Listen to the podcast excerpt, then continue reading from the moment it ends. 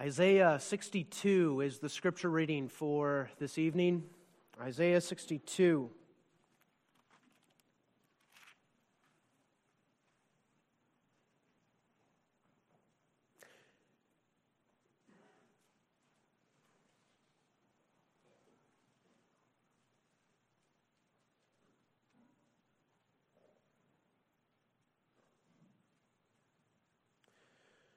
For Zion's sake will I not hold my peace, and for Jerusalem's sake I will not rest, until the righteousness thereof go forth as brightness, and the salvation thereof as a lamp that burneth. And the Gentiles shall see thy righteousness, and all kings thy glory, and thou shalt be called by a new name, which the mouth of the Lord shall name. Thou shalt also be a crown of glory in the hand of the Lord, and a royal diadem in the hand of thy God. Thou shalt no more be termed forsaken, neither shall thy land any more be termed desolate, but thou shalt be called Hephzibah, and thy land Beulah. For the Lord delighteth in thee, and thy land shall be married. For as a young man marrieth a virgin, so shall thy sons marry thee. And as the bridegroom rejoiceth over the bride, so shall thy God rejoice over thee.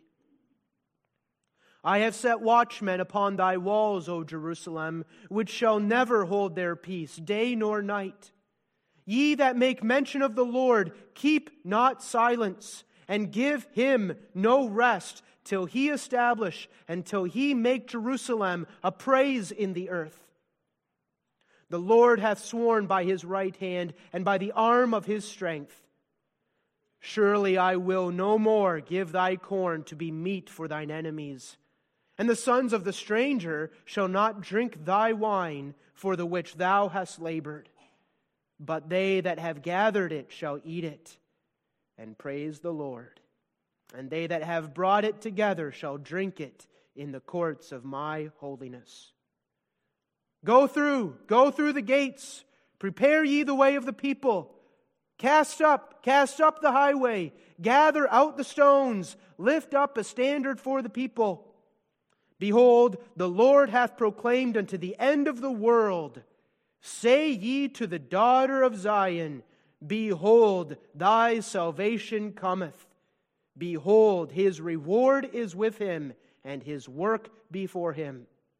And they shall call them the holy people, the redeemed of the Lord. And thou shalt be called sought out, a city not forsaken. So far, we read God's holy and infallible word. The text is verses 4 and 5. Thou shalt no more be termed forsaken, now, neither shall thy land any more be termed desolate, but thou shalt be called Hephzibah, and thy land Beulah. For the Lord delighteth in thee, and thy land shall be married. For as a young man marrieth a virgin, so shall thy sons marry thee. And as the bridegroom rejoiceth over the bride, so shall thy God rejoice over thee.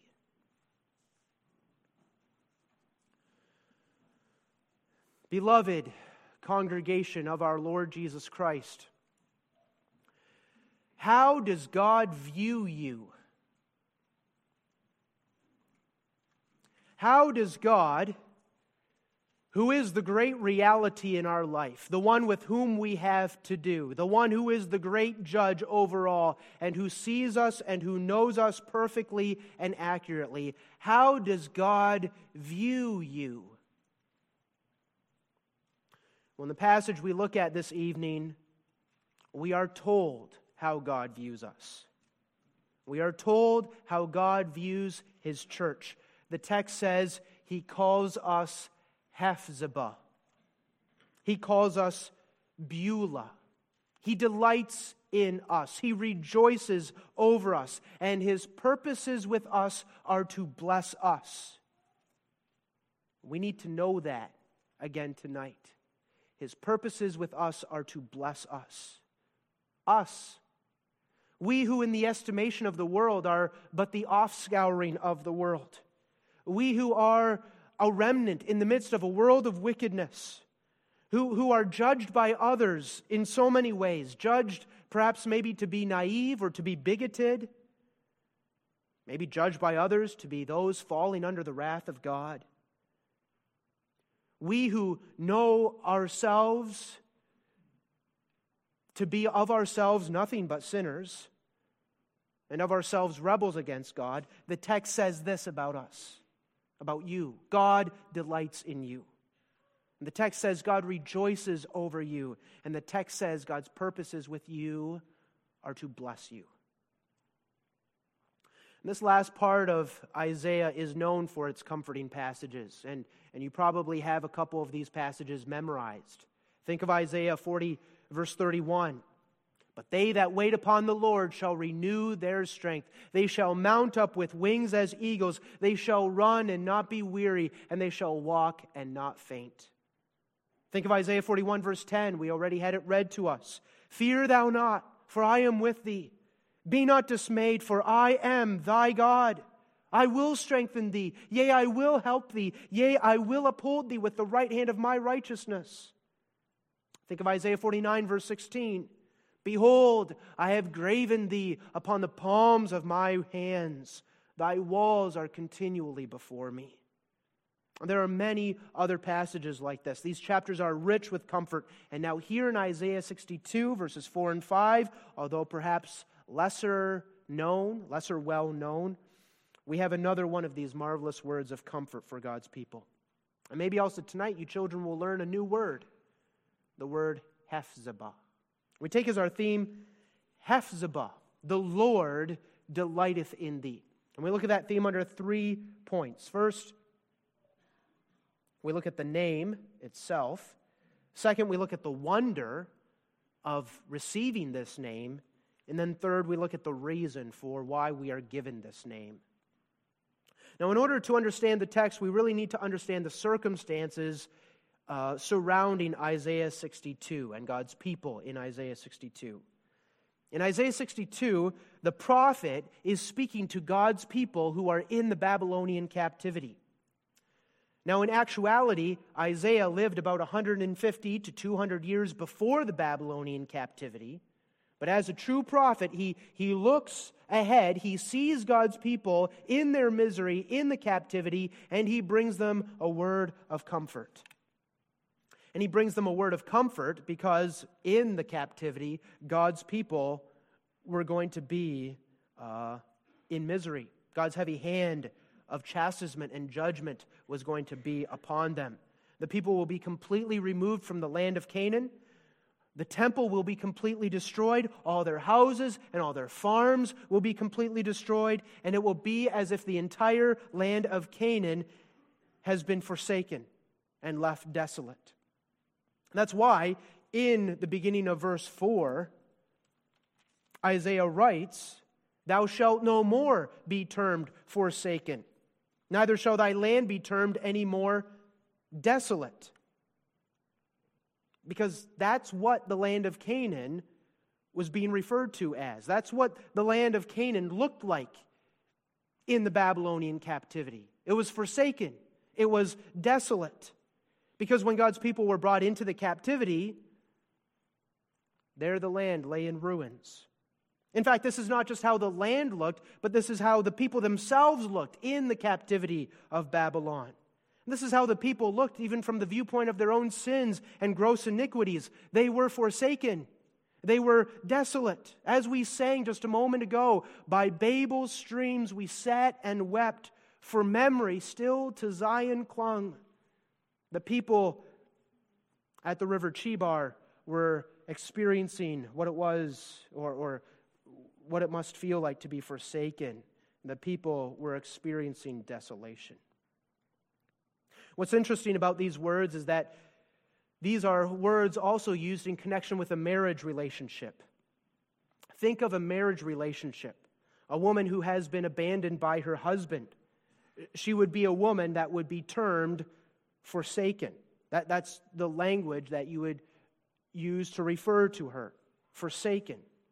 And now, what would that woman look like? A woman forsaken of her husband without any means to support herself. Well, she would appear desolate. She was dispossessed. That is, no one possessed her anymore. No one was taking care of her and maintaining her anymore. And so she was desolate. As you may know, in the Old Testament, a widow, a woman without her husband, was a picture of poverty the picture of poverty, the picture of bondage to a hard and cruel life with no way out. And now that same language is being used to refer to the land of Canaan. And that's language being used to refer to God's people in Babylon. It was as if with the Babylonian captivity, God had separated himself from his wife for a time so that she might know that she was not living properly, faithfully in her relationship with the Lord, and, and she might learn to turn from her sinful ways. That, after all, was part of the reason for the Babylonian captivity. God's people had played the harlot. God's people had defiled themselves with their sins. That's, that's what the first part of Isaiah is about, chapters 1 through 39. And it begins right away in Isaiah chapter 1. Chapter 1, verses 4 through 6. You read, Ah, sinful nation, a people laden with iniquity, a seed of evildoers children that are corrupters. They have forsaken the Lord. They have provoked the Holy One of Israel unto anger. They are gone away backward. Why should ye be stricken any more? Ye will revolt more and more. The whole head is sick, and the whole heart faint. From the sole of the foot even unto the head, there is no soundness in it, but wounds and bruises and putrefying sores. They have not been closed, neither bound up, neither mollified with ointment. God there emphasizes the great sins of the people of Israel, and he tells them that it's because of their sins that they will be brought into Babylonian captivity. And it's for that reason that they will be called forsaken and desolate. That's even how the other nations will speak of them, as if their God has forsaken them. Those are the circumstances surrounding God's people in Isaiah 62. This is a word for God's people in captivity. However, what's striking in the text is that God now tells his people that there is coming a day when their circumstances will change. Although their chastening will be hard, God will not cast them off forever, but God will take them back. And the very fact is, what God does with his people, bringing them into captivity, he does out of his love for them. He brings them into captivity. He makes them to suffer so much loss exactly so that he might preserve unto himself a remnant, a church. And in the text, what God says is this He will take his people back and he will even give them a new name.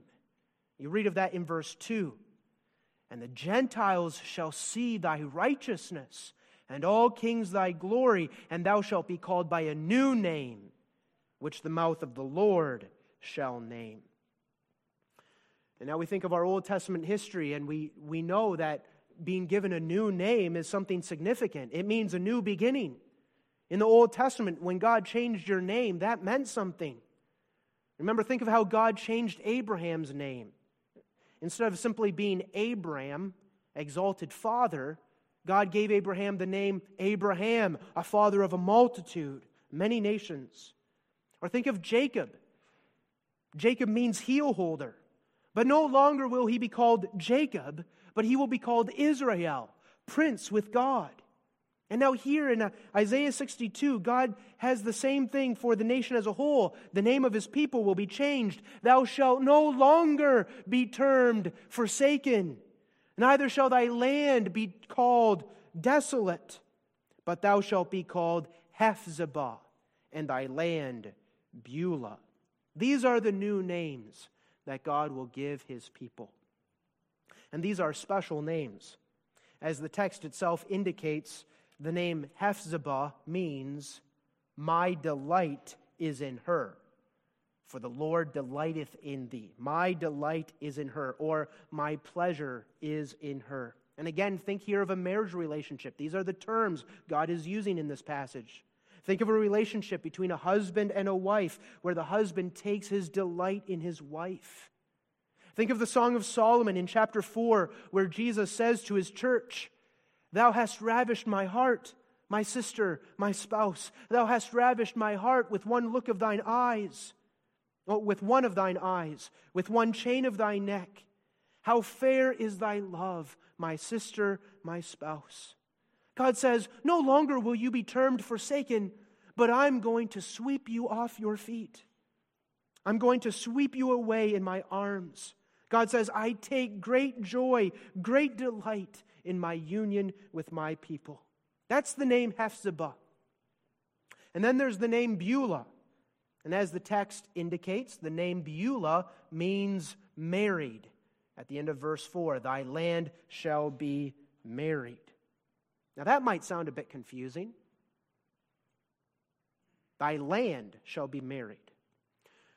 Maybe to better understand it, we could once again use the word possessed versus the word dispossessed. Thy land shall be possessed. Thy land shall be married. Thy land shall be inhabited. Again, think of a marriage relationship. No longer will you be alone. No longer will you be dispossessed by one who has abandoned you, but you will be, you will be possessed. You will be maintained. You will be cared for by your husband. Verse 5 goes on to say, Your children will marry you, your sons will marry you. And what that means is this your children will possess you, your children will inhabit you, your children will live in the church and will maintain the church. And of course, in the Old Testament context, the idea is the people of Israel will live in the land of Canaan once again. The children of Israel, the children of the church, will once again take possession of the land and be married to the land and take care of the land. Again, look at verse 5. Verse 5 is simply repeating the idea found in verse 4. For as a young man marrieth a virgin, so shall thy sons marry thee. And as the bridegroom rejoiceth over the bride, so shall thy God rejoice over thee. Just as a young man takes great joy in his newly married bride, just as a young man is eager to maintain his wife and possess his wife and live with her and enjoy her presence, so the children of the church will rise up and take care of the church. And just as a bridegroom would sing for his bride on their wedding day and rejoice over her with singing, so God will rejoice over his people. That was a, evidently a custom back then, that the bridegroom would take his bride and he would sing over her on their wedding day. Just so, God will rejoice with singing over his bride, his church. In congregation, we should realize that this kind of language is not just found here in Isaiah 62, verse 5, but, but other passages in the Bible speak this same way. Just think of the whole book of the Song of Solomon. A whole book is devoted to, to this kind of language. But then also Zephaniah 3, verse 17. Zephaniah 3, verse 17, we read, The Lord thy God in the midst of thee is mighty. He will save. He will rejoice over thee with joy. He will rest in his love. He will joy over thee with singing. It was the custom, as I just said, it was the custom for the young man to sing for his bride. And here God says, he will rejoice over his church in the exact same way. God will give his people a new name. Just think of that too. Just think when a young man and a young woman get married and the woman receives a new name. She receives the name of her husband, the name her husband gives her. Just so, God will give his people a new name, the name Hephzibah. So that's, that's the idea. That's the, the idea of this verse. And what's interesting is this the word Hephzibah was actually a name that was used in the Old Testament. King Hezekiah, his wife, was named Hephzibah. Hephzibah, my delight is in her. Hephzibah, my pleasure is in her. That's the meaning of the name Hephzibah. Well, that's a wonder, isn't it? It's a wonder that God's people should receive such a name for God's people in the Old Testament, in the circumstances they were in, this was a wonder. Here are God's people, a people full of sins, a people full of putrefying sores, a people who's a stiff necked and rebellious people who deserved only to be forsaken and left desolate. And, and she knew it. And yet the wonder is this God takes delight in her, God loves her. She's the apple of his eye. And God loves her simply because he loves her. She's not deserving of his love. She could never earn his love. She could never earn any aspect of his love. She's not greater than any other nation. In fact, God says already in Deuteronomy Israel was the least of all nations. But what does God say? God says, The Lord did not set his love upon you nor choose you because you were more in number than any people, for you were the fewest of all people but because the Lord loved you, and because he would keep the oath which he had sworn unto your fathers, hath the Lord brought you out with a mighty hand and redeemed you out of the house of bondmen. God loves his chosen people, and there's nothing else about it. And, and how do you explain it? He loves her because he loves her. He attaches himself to her in a bond of love because he loves her, because he breathes after her. He loves her because he loves her. And he will come to her once again, and he will bless her and take her to himself and delight himself in her. The people will not be forsaken. Even, even in Babylon, God was with them in Babylon. Even in Babylon, she was not forsaken. Remember the, crowd, the, the cloud of glory, the Shekinah glory? It left the, tab, the temple and it went east to be with God's people in Babylon. They will not be abandoned. Oh, yes, many people will abandon her, Many people will scoff at the church and point out where she is ugly and imperfect, but God will not forsake her. God will not abandon her because this is who God is. He is the God who delights in his chosen people. He is the God who keeps his covenant promises. He is the God who does not change. As he says in Malachi 3, verse 6, Ye shall not be consumed because I'm the Lord, I change not. You deserve to be consumed, but I won't consume you because I have spoken my word of promise over you, and I keep my promise. I am, God is, the God of the unconditional covenant. This is the wonder of who God is. And that's God showing his glory in these passages in the Old Testament. Well, beloved, it's a, a, wonder for the Old, a wonder for the Old Testament saints. It's a wonder for us too, because this is a word for us today as well. God delights in you. You are the church of God. You are his chosen people. He delights in you. He takes pleasure in you. You bring pleasure to the heart of God. That's quite something to put it that way, isn't it? It's a wonder because when we look at ourselves honestly, we ask ourselves, why us? And why me? We can say that as a church. We can say that as a denomination. We can say that as families. We can say that as individuals. Honestly, child of God, when you look at yourself, do you see anything in yourself, in who you are by nature, that even gives you pleasure? No, we don't take any delight in ourselves and who we are by nature. Certainly not. If we know anything about our own hearts, we see so many faults, so many blemishes, so many backslidings, so many failures and sins. In our Christian walk, we, we are not serving God with that zeal as we are bound. We are lethargic. We're slow to do even the least thing. We're often selfish and proud. We look at ourselves and we say with the Apostle Paul, Oh, wretched man that I am. I am like Israel of old. We're no different. In who I am of myself, from the sole of my foot even to the head, there is no soundness in me, but wounds and bruises and putrefying sores. And here this evening in this church, there's no one who makes himself to differ from another. We've all had our share of sin and backslidings and putrefying sores. There's none of us here this evening that makes him stand out from the crowd and that can say, I'm different than others. And yet the Lord, the Lord looks upon us and says, You bring me delight.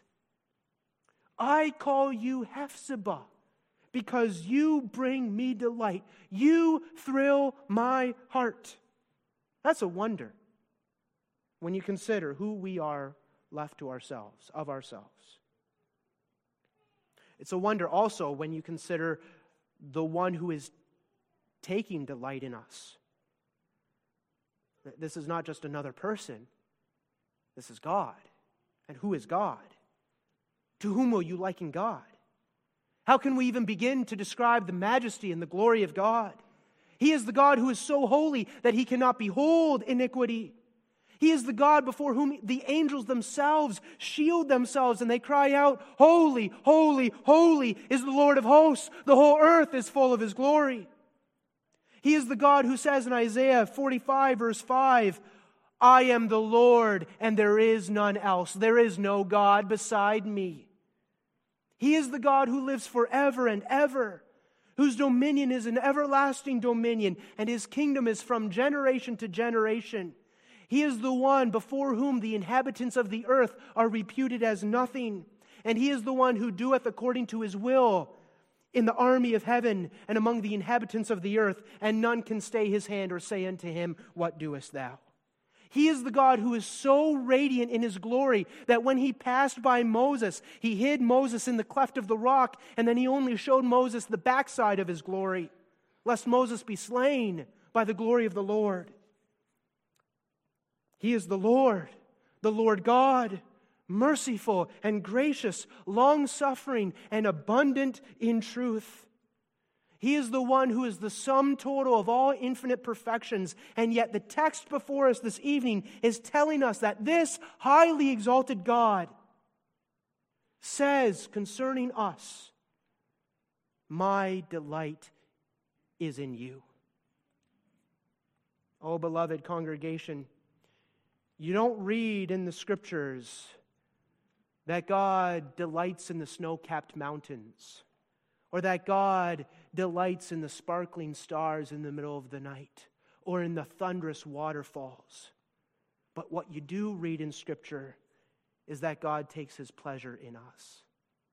We do not find it written that even the holy angels in heaven give God's soul delight. Nor does God say to the cherubim and the seraphim, You shall be called Hephzibah.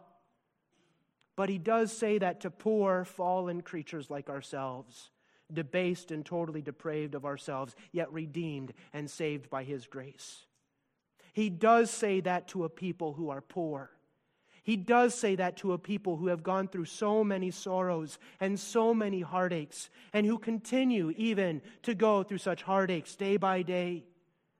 To us who are nothing of ourselves but fallen, sinful, needy creatures, God says to you, My delight is in you. I call you Hephzibah. To you who are broken in so many ways, who sometimes feel like a broken vessel shattered in a thousand different pieces, to us who maybe have distressing questions that vex our souls and they flood our minds, and we ask ourselves, why does God do the things that He does? God says, Nevertheless, to you, my delight is in you. I call you Hephzibah. And again, with this language, God comes down to our level and he uses language that, that we can understand. He uses language that refers to the most intimate and passionate of joy, that language of the love of marriage. And he says, This is how I take my delight in you.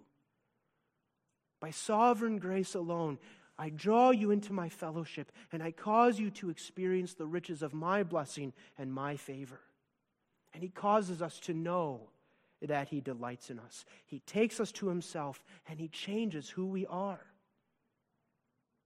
So that we are called Hephzibah and Beulah. It's a wonder, beloved. It's a sheer wonder of grace. But now we need to come to the crux of the matter and have the explanation. Why? What's the reason for this delight? What's the explanation for it? Is it because of something in us? Is it because of anything that we have done? Oh, no. It's not because of anything we have done. As Isaiah goes on to say only two chapters later, Isaiah 64, verse 6. Some of the catechism students memorized that recently. He says, We are all as an unclean thing and all our righteousnesses are as filthy rags. The reason God takes delight in us is not found in us. No, but what is the reason? Well, the reason is found in Jesus Christ alone, and the reason is found in God Himself. Although Jesus is not mentioned here in this verse explicitly, this really is what the second half of Isaiah is all about. That, that's, that's why you have so many comforting passages in this section. And that's why you always have to read uh, Scripture in its context. This is the whole context of Isaiah 40 through 66. Over and over again, who is the one being mentioned in this part of Isaiah? It's the suffering servant, the servant of Jehovah, Jesus Christ. Think about Isaiah 42, verse 1. What does God say? Isaiah 42, verse 1, God says, Behold my servant, whom I uphold, mine elect, in whom my soul delighteth. He says it right there. My delight is in him. I have put my spirit upon him. He shall bring forth judgment to the Gentiles. And then think of Isaiah 53, that well known passage. It's found right smack in the middle of this whole section. Surely he hath borne our griefs and carried our sorrows, yet we did esteem him stricken, smitten of man, smitten of God, and afflicted.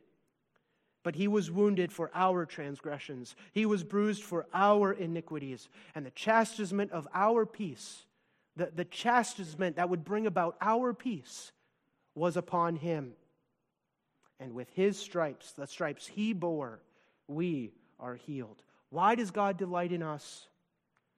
God delights in us because God delights in Jesus. God's delight is never separated from Jesus Christ. Jesus is the one in whom God delights. But now, beloved, this is the blessed reality. This is the blessed reality of your life. You are in Jesus Christ. We who belong to Jesus Christ, this is our identity. We who believe God's word, we who trust in Jesus Christ as our Savior, we belong to Jesus Christ. And who is Jesus? And what has Jesus done? Well, we can put it this way Jesus is the one who took our name upon himself. Jesus is the one who took that name, forsaken one, on himself. Jesus is the one who took the name desolate on himself because he is the one who took our place on our behalf. And he is the one who, for the sake of his bride, his church, became the forsaken one, the forsaken one of the Lord because he's the one who came in the flesh. He's the one who was born under the law. He's the one who's born under the curse of the law. And he's the one who came as our mediator and representative, taking the burden of our sins and the guilt of our sins upon his shoulders. And he is the one who, as it were, took our name upon himself. And he took that name all the way to the cross. And he even cried out in the deepest of suffering he cried out, giving acknowledgement to this reality My God, my God, why hast thou forsaken me? And in his atoning death on the cross, he suffered the punishment for all our sins. In his suffering, he's made the full payment for all our debts. He's redeemed us from all our sin and guilt. And his own perfect righteousness is imputed to us, so that now it is just as if we had never sinned before. Furthermore, in his resurrection from the dead and through the imparting of his own resurrection life to us, we have been raised from spiritual death. And we have made, been made alive with the perfect life of Christ, brought out of darkness into the communion of the life of God, made new creatures in Christ. And in his exaltation at God's right hand, we also, with him, are set in heavenly places and made partakers of his perfect life of power and glory. He is the one who removes all our defilement and impurity. And he is the one who makes us, as the bride, fit for the bridegroom, fit for Jehovah, so that we are without spot and without wrinkle. So that in Jesus Christ we are completely transformed. And Jesus took our name upon him, that name forsaken, exactly so that we might receive this new name through him the name Hephzibah, the name Beulah, married, possessed, maintained, and cared for.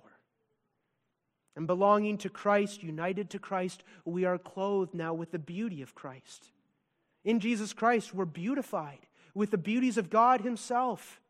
In us, who are in Christ, God sees His own attributes reflecting back to Him, and in our beauty, or rather, God's own beauty shining in us and through us, God delights. One day, of course, the church and each member of the church will be made perfectly beautiful.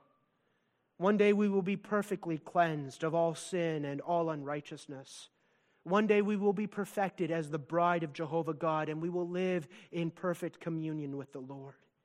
And on that day, the Lord will completely reveal his delight in his church, and he will indeed rejoice over her as a bridegroom rejoicing over his bride. Because on that day, he will even bring us to the marriage supper of the Lamb, and he will unfurl the banner.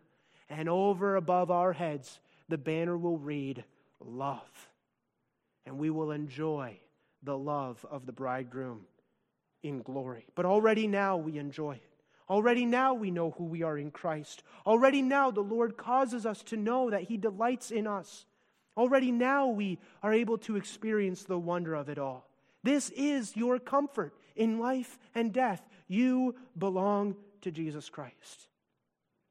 And here this evening in the worship service, with this text and through this preaching, God calls us to experience it in a special way.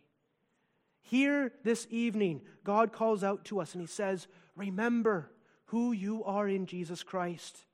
Remember what Jesus has done for you. Remember how I look at you in Jesus Christ.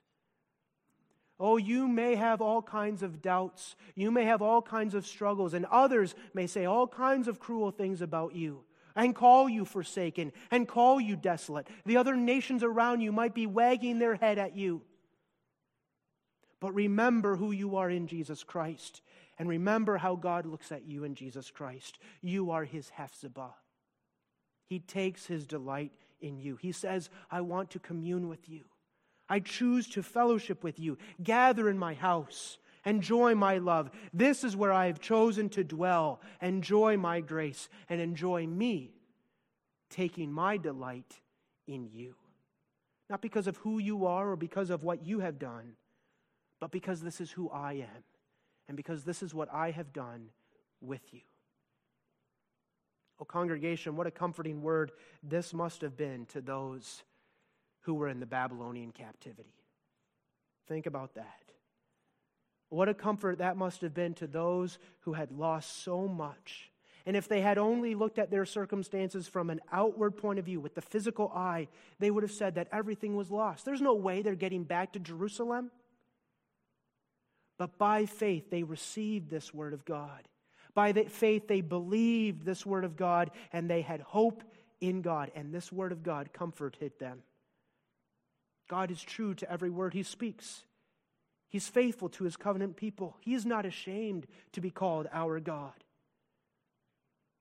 even though we would be ashamed, because that's the difference between God and us. God is not ashamed to be called our God.